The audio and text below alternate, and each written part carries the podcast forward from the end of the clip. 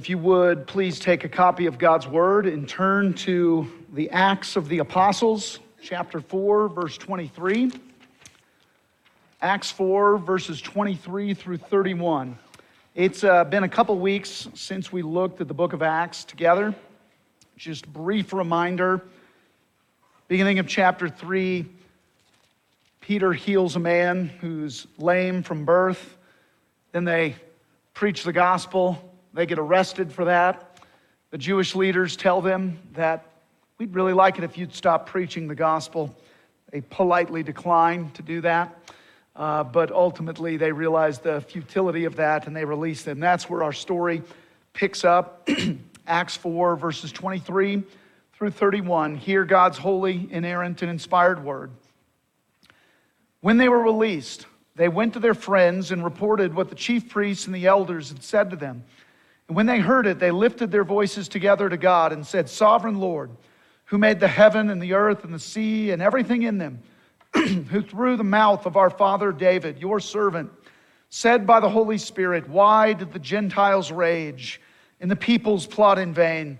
The kings of the earth set themselves, and the rulers were gathered together against the Lord and against his anointed.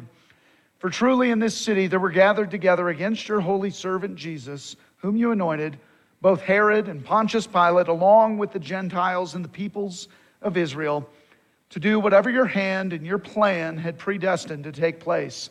And now, Lord, look upon their threats and grant to your servants to continue to speak your word with all boldness while you stretch out your hand to heal, and signs and wonders are performed through the name of your holy servant, Jesus. and when they had prayed, the place in which they were gathered together was shaken and they were all filled with the Holy Spirit and continued to speak the word of God with boldness. Thus ends the reading of God's word. The grass withers, the flower fades. The word of our God will stand forever. Let's ask his blessings as we consider his word this morning. Let's pray. Holy God, Heavenly Father, we come before you. We need your help. We need your help to hear what you have to say to us. We need your help to be able to understand it. We need your help to be able to respond to it, to do what you command us. Give us your spirit. Give us ears to hear all that you have to say to your people. Speak to us, Lord, for your servants are listening. This we ask in Jesus' name. Amen. Who has been most wronged in this story? Who's been most sinned against? Is it Peter? Is it John? Is it their friends? Is it their church? How about God Himself? Doesn't God have the biggest beef here, the biggest bone to pick? Wasn't his message of salvation banned by the Jewish leaders? Wasn't his glory robbed in the process? Last week I said the I said that righteous anger, it's primarily offended for God's sake. And then two weeks ago, Josh told us the, the Israelites in 1 Samuel 8, they were ultimately rejecting God when they asked for a king like all the nations. And this week it's little more of the same. The biggest problem here, it's not the denial of civil rights, though that's a big deal. The biggest problem is that someone has denied the truth of God's word. They've tried to suppress God's healing power, his gospel message. The Jewish leaders, they are ultimately rebelling against God. Now, why mention all that? Because you see, Peter, John, their friends, the early church, they see that and it makes a difference. They understand that this is not about one group versus another. It's about God the Creator versus His rebellious creatures. That's the ultimate battle. God's people are merely caught in the crossfire of a cosmic battle. When I say caught, I don't mean helplessly caught. They're, they're caught, but they're not condemned, if you will, because the Lord reigns in the midst of all this. So while this cosmic battle rages on earth, God will empower his humble servants to be bold witnesses to his sovereign grace. That's what we see this morning. We see it unfold in five points. Let's look at it. The first one the servants released. The servants released. You see it in verse 23. Let's read that. When they were released, they went to their friends and reported what the chief priests and the elders had said to them. Now, I did this a minute ago. We're going to review the, the book of Acts, these last couple chapters here because this is the culmination of nearly two chapters, nearly 50 verses. The beginning of chapter 3, again, Peter heals a lame man. He tells him to rise and walk in the name of Jesus, and then he preaches a sermon about the crucifixion and resurrection of Jesus, about forgiveness of sins through faith in Jesus. And then they, him and John, they get arrested by the Jewish authorities, the ones who crucified Jesus, who can't seem to come to terms with, their, with the truth about themselves or their sin. And they also order these men not to preach in this name. And again, Peter and John, they respectfully decline. They recognize the authority, they, they respect that authority, they're prepared to pay the consequences. By God's grace, because the people are praising God because of this miracle, the leaders let them go. That's where we are. They're released. Now, was there persecution here? Yes. Were God's apostles ultimately released? Yes. Is that a promise that we will never suffer injustice for the name of Christ? Of course not. 2 Timothy 3:12. All who desire to live a godly life in Christ Jesus will be persecuted. But shouldn't we also notice the, the way that God delivers them through this injustice here? It makes me think of another passage in 2 Timothy, one chapter later, chapter 4, verse 18. Paul says, The Lord will rescue me from every evil deed and bring me safely into his heavenly kingdom. He was in prison when he wrote that. and Paul, of course, there refers to a heavenly rescue, not necessarily an earthly rescue. But I think that's probably why Paul was able to endure the earthly persecution he faced. But back to Peter and John in Acts 4. Notice this as we go forward. They didn't see their situation primarily as a battle between us and them, between Christians and non Christians, Christians and Jews, or even between Christians and the government. Their battle was not with flesh and blood or with law and order, even corrupt law and order, as we see in this passage the one before it. They knew the ultimate battle that was raging was between the Lord and between his rebellious creatures. Was there a human element to it? Of course there was. So are we. Are we still allowed to care about injustice, about the rights of citizens, including Christians? Of course. Paul was concerned about that. Later in the book of Acts, he will appeal his case all the way to Caesar, the equivalent of the Supreme Court back then. And along the way, Paul would witness to the Roman rulers, even as they kept him in jail for doing nothing wrong. To use Peter's words to describe Paul's actions, when reviled, he did not revile in return. Of course, Peter was ultimately writing that about Jesus, who suffered the greatest injustice of all time, humanly speaking. The just, the only one who could say he was just righteous and perfectly so, who had done nothing wrong. The just died for the unjust, for us, for sinners like us. Now, of course, one day Peter was not released. Legend has it years later, Peter was crucified upside down because he said he was not worthy to die in the same way as his Savior. One day, Peter wasn't released, but he knew what Paul knew. He knew that someone was looking out for him. He knew that there was a greater release, greater freedom that awaited him. Again, the words of Paul the Lord will rescue me from every evil deed and bring me safely into his heavenly kingdom. To him be the glory forever and ever. Amen.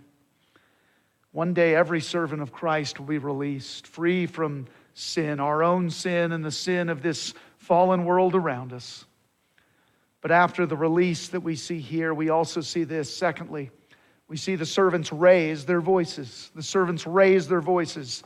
Verse 24. Verse 23, after the release, they, they return to their friends. Don't miss that. How many friends? Probably more than 12, probably less than 5,000 that are mentioned in verse 4 of this chapter. They have friendship, they have communion and the gifts and graces of other Christians. And then it says they pray, they raise their voices somewhat spontaneously. It's an impromptu worship service. Verse 24. And when they heard it, when everybody else hears the report of what happened, they lifted their voices together to God and said, Sovereign Lord, who made the heaven and the earth and the sea and everything in them. It's probably one person praying for the group. and they highlight God's character, notably his sovereignty. They know that God has orchestrated these events the miracle, the sermon, the many conversions, the persecution, the eventual release. God ordained it all, predestined it all. They praise their sovereign creator. That's a, it's a good way to begin a prayer, isn't it? It's scriptural. How does the Lord's Prayer start? Our Father in heaven. He's in heaven. That simple reminder tells you about his power, his sovereignty, his, his exaltation. Again, this is a biblical model for prayer. Maybe that's obvious. Maybe some of us need to remember the obvious. Maybe we all need this reminder from James Boice. Prayer is our talking to God, he says. The scriptures are God's talking to us. He also says you pray in a right way when you pray scripturally. You study the scriptures in a right way when you study prayerfully. It's biblical to begin our prayers by asking, by, by praising God for who He is. It's also biblical to praise God amidst persecution and deliverance. Notice they're, they're delivered. They immediately stop. They, they praise God for that. Is that our first instinct when good things happen? we stop, we drop everything, we just praise God. Sadly, I may be more likely to, if I've had a hard day and I've been delivered from hardship, I may be more likely to lament or vent or rant about my horrible day. Maybe we all need more of the example we see here. Maybe we need more of Paul's words to the Thessalonians, chapter 5, 1 Thessalonians, verses 16 to 18, Paul says, Rejoice always, pray without ceasing, give thanks in all circumstances, for this is the will of God in Christ Jesus for you. Why don't we do that as often as we could?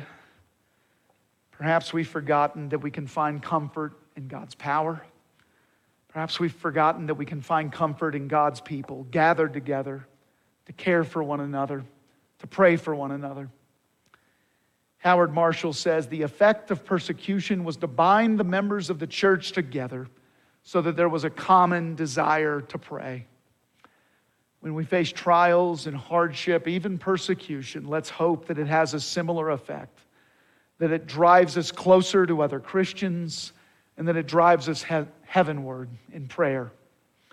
The servants were released, then the servants raised their voices, and then thirdly, the nations rage the nations rage, verses 25 to 27. Now, technically, the nations have already been raging, but this is the next thing the disciples prayed about, having recognized the sovereign Lord who created heaven and the earth.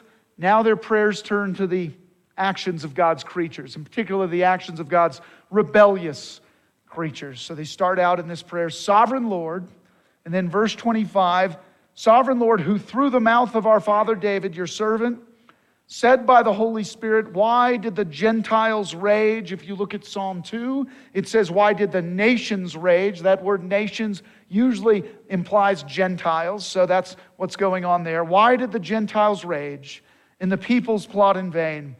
The kings of the earth set themselves, and the rulers were gathered together against the Lord and against his anointed or Messiah or Christ.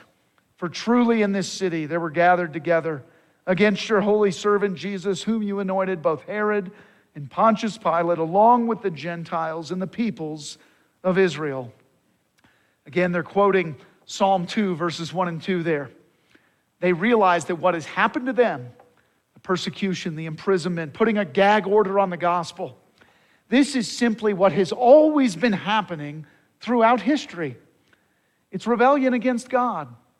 It's rebellion against his anointed, his Messiah. The essence of sin is rebellion. It's telling God, I do not want you to be my Lord and my God. I want to be my own Lord and God. I want to do what I want, not what you want, not what you command. Again, the disciples realize, the apostles, the group that's gathered here, they realize the Jewish leaders are not primarily rejecting them, they're rejecting God. In a sense, they don't take it personally. They realize what Jesus said. If they hated me, they're going to hate you too. John 15. So the nations rage. The nations will rage. The peoples will plot. Occasionally, they'll join together. They'll set themselves together against the Lord, gathering in opposition against his true and ultimate king. Now, in Psalm 2, originally this had a particular meaning to the, uh, to the divinely promised and protected Davidic dynasty of Israel. You know, we forget that kings need encouragement too.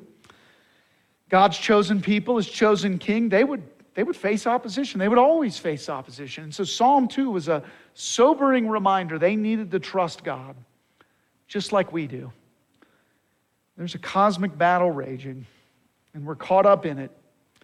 Earlier, I said this battle, it created unity and prayer for the disciples. Well, John MacArthur puts an even finer point on that. He says, Persecuted believers naturally draw together for mutual support. Perhaps one reason for the disunity in today's church is the lack of external pressure. Now, he wrote that back in 1994. I think there's more pressure on the church now. Does that mean that the church in the United States is more unified now than it was in 1994? Maybe not. Does that mean we need to pray for more external pressure, even more persecution, so that we can be more unified? I'm not sure I have the guts to pray for that, even if I was convinced that's what we need. But I do pray that we'd be more unified as the nations rage around us. As some, even in our own nation, rage in rebellion against their Creator. We live in a nation with many freedoms, nation that celebrates, I believe it's our 247th birthday this weekend. Tuesday counts as the weekend. Some think some of those freedoms are being eroded, be it freedom of speech, freedom of religion. I understand those concerns to some extent. I share them. I'd also say I don't want to live anywhere else. And neither does Roger, that's not his real name, the first generation immigrant whose kids go to the same school as my kids, who happens to own a certain restaurant not very far from here. Is our country perfect? What country is? But let's not forget its blessings and its strengths. Let's also remember a biblical perspective on all this. The nations, the peoples of the earth, they will rage. That's what they do when they don't bow the knee to King Jesus. How should we respond? I think we should recognize the cosmic battle that's raging. We should faithfully preach the gospel, and we should also keep a close watch on our own lives. You've probably heard this phrase out of the Protestant Reformation the church reformed is always reforming according to the Word of God. So if our church isn't, say, as unified as we want her to be, let's pray for unity in the church according to the Scriptures. If our church isn't as sanctified, as holy as we want her to be, let's pray, sanctify us in the truth. Your Word is truth. If our country isn't as submissive to God as we want her to be. Even then, let's pray that the church might be salt and light to this nation, to any nation who rages against the very creator that our nation's founding documents recognize. We have the strength to do that because even though the nations rage, fourthly, what do we see this morning? We see that the Lord reigns. The Lord reigns, verses 27 through 28. The nations rage, it's what they do, including unbelieving Israel. Look at verse 27, still in the middle of this prayer.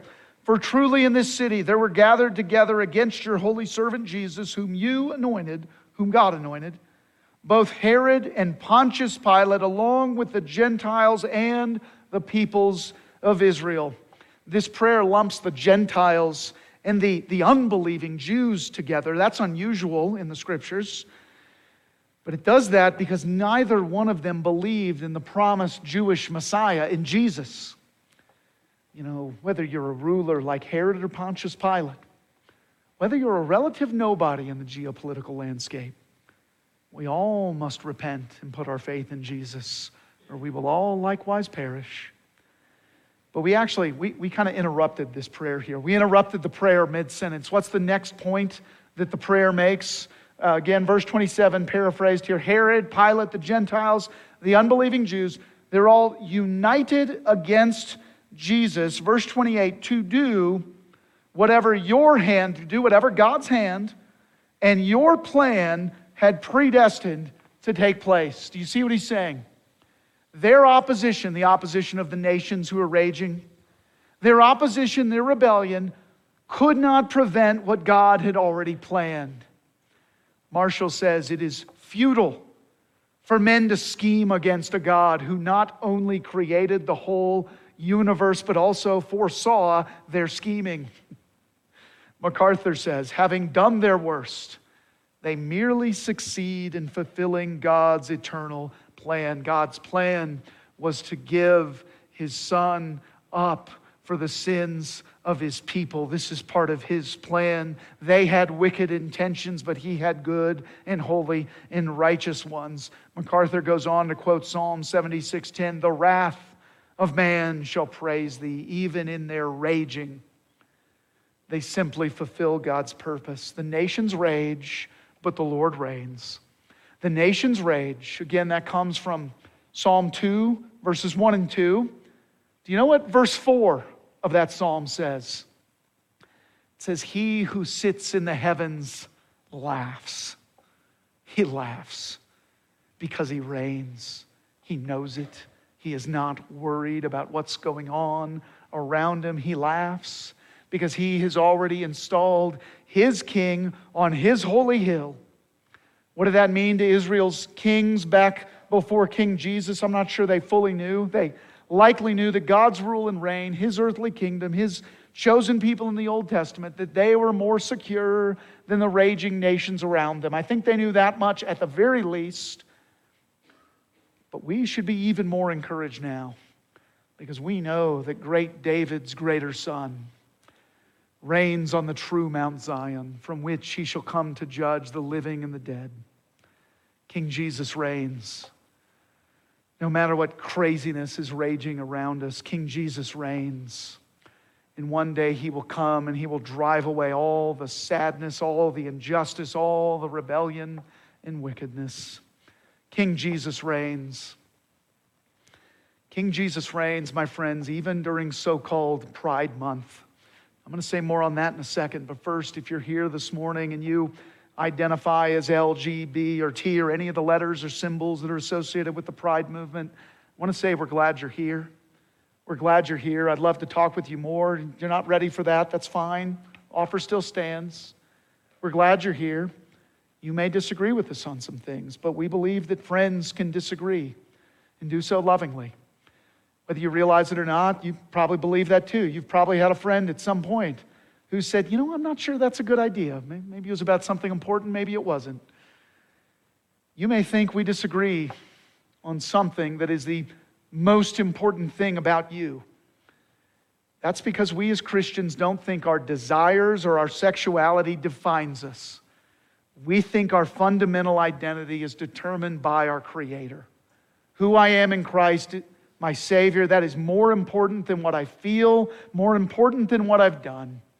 That's some of what I'd love to talk with you more about. About how King Jesus can conquer our sin, our shame, our insecurity, and so much more. And then there, there are others here this morning. You may, you may doubt in some ways. Maybe you wouldn't say it that way. You may doubt whether King Jesus is reigning during Pride Month. You wonder how this movement became so big so quickly. You wonder, what should I what should we do and say while all this is happening? I don't agree with everything I see on my TV. Been wondering some of that too. But you know, I have a saying, you've heard this before I can say more later, I can't say less later. And I do plan to say more later in a few weeks when we when I preach Genesis 1, 26 through 28. You might be wondering if King Jesus reigns, why does he allow such a clear, such a loud celebration of a lifestyle that seems to be opposed to his word? On one level, I don't know. Maybe it's a chance for us to wrestle with the question about our own identity. Are we willing to identify with Christ, to follow Christ, even if the world hates us for it? Maybe it's a chance for us to clarify what we believe, a chance to read read books like Kevin DeYoung's What Does the Bible Really Teach About Homosexuality or Carl Trueman's The Rise and Triumph of the Modern Self, the, or the abridged version, A Strange New World. Abigail Shrier's book on the transgender craze regarding young women in our country, or Rosaria Butterfield's The Secret Thoughts of an Unlikely Convert. Just a reminder when Stephen Sprague taught his class about a year ago, we had a longer bibliography than those, but I don't know why King Jesus reigns in the way he does. I don't know why God makes every choice he does in the course of human history. His ways are higher than my ways and yours, his thoughts are higher than my thoughts. But I know King Jesus reigns. And that knowledge should guide my thoughts, my words, my actions, my prayers, my emotions. And I suppose we could end there, but I have one more point this morning. You see, after we see that the Lord reigns, we also see, fifthly and finally, that the Lord responds. The Lord responds, verses 29 to 31. This prayer has affirmed God's sovereignty even over the actions of wicked men, and now it asks God to respond. Verse 29 and 30. And now, Lord, look upon their threats and grant to your servants to continue to speak your word with all boldness while you stretch out your hand to heal, and signs and wonders are performed through the name of your holy servant Jesus. The guys who just got out of prison are praying for the same boldness that got them put in prison. They want to speak God's word, his message of salvation in Jesus Christ. With all boldness, it says. God answers that prayer, both in verse 31 and in a sense, he keeps answering that prayer. If you look at Acts 28 31, the final verse of the book, it shows us Paul. He's in prison, awaiting trial, and it says, quote, he is proclaiming the kingdom of God and teaching about the Lord Jesus Christ with all boldness and without hindrance. Without hindrance, that's one word in Greek. Acts ends without really ending. it's saying it kept happening. The gospel kept being proclaimed. It kept happening long before the Energizer Bunny. The gospel kept on going and going and going. Why did it keep on going? Because God responded. He answered this prayer. Verse 31 And when they had prayed, the place in which they were gathered together was shaken, and they were all filled with the Holy Spirit and continued to speak the word of God with boldness. Notice they're filled with the Spirit, but they don't speak in tongues. That, that does happen again when the church expands geographically in Acts 8, Acts 10, Acts 19, I believe. But more consistently, when people are filled with the Holy Spirit in the book of Acts, they speak boldly in the name of Jesus. God responds here by sending his Spirit, by sending an earthquake, a sign of his presence. Just read Isaiah 6. That's a consistent note in the scriptures. Earthquakes are a sign of God's presence, even if they scare the life out of you. God responds, sends his spirit to empower insufficient servants to be bold witnesses. Why do I say insufficient servants? Well, first, because Paul says in 2 Corinthians 2 and 3, we are not sufficient for these things. We're not sufficient to proclaim the aroma of Christ, a fragrance of death to some, a fragrance of life to others. We're not sufficient, but God makes us sufficient, he goes on to say. And second, think about who these people are. Think about these disciples, close followers of Jesus. Back in Luke 23 and 24, book by the same author as Acts, just a few months before, these disciples didn't even understand that the Messiah was supposed to die before he rose again. These disciples denied Jesus, they fled the scene. And now they're staring death and imprisonment in the face. They're boldly declaring the truth of Scripture, the resurrection of Jesus, the gospel message, quoting the Old Testament to support it all. What a difference the Holy Spirit has made for them. What a difference He can still make for us because the cosmic battle still rages. But the final victory has been won. And Christ, the victor, has sent the Comforter, the Holy Spirit, to teach us what to say, to give us boldness. The nations are still raging. They will until Jesus comes back. Until then, let's pray that God's Spirit gives us boldness so that we don't fear their rejection or their threats, so that we love others enough to speak the truth in love. The cosmic battle still rages, but we aren't called to win that battle by ourselves. We're only called to be faithful witnesses to all that Christ has done, to all that he continues to do, to all that he will do. And what will he do? As you've heard me say many times, in the end, Jesus wins. Until then, his spirit empowers us to be his witnesses. Let's pray. God, our help in ages past, be our hope for years to come. Be our help. Be our power. Be our strength. Make us bold, not because we are big and bold and powerful and strong in our own strength. Make us strong in the strength that God supplies. Make us courageous because we know the Spirit that is within us, because we know whom Christ has sent to comfort us.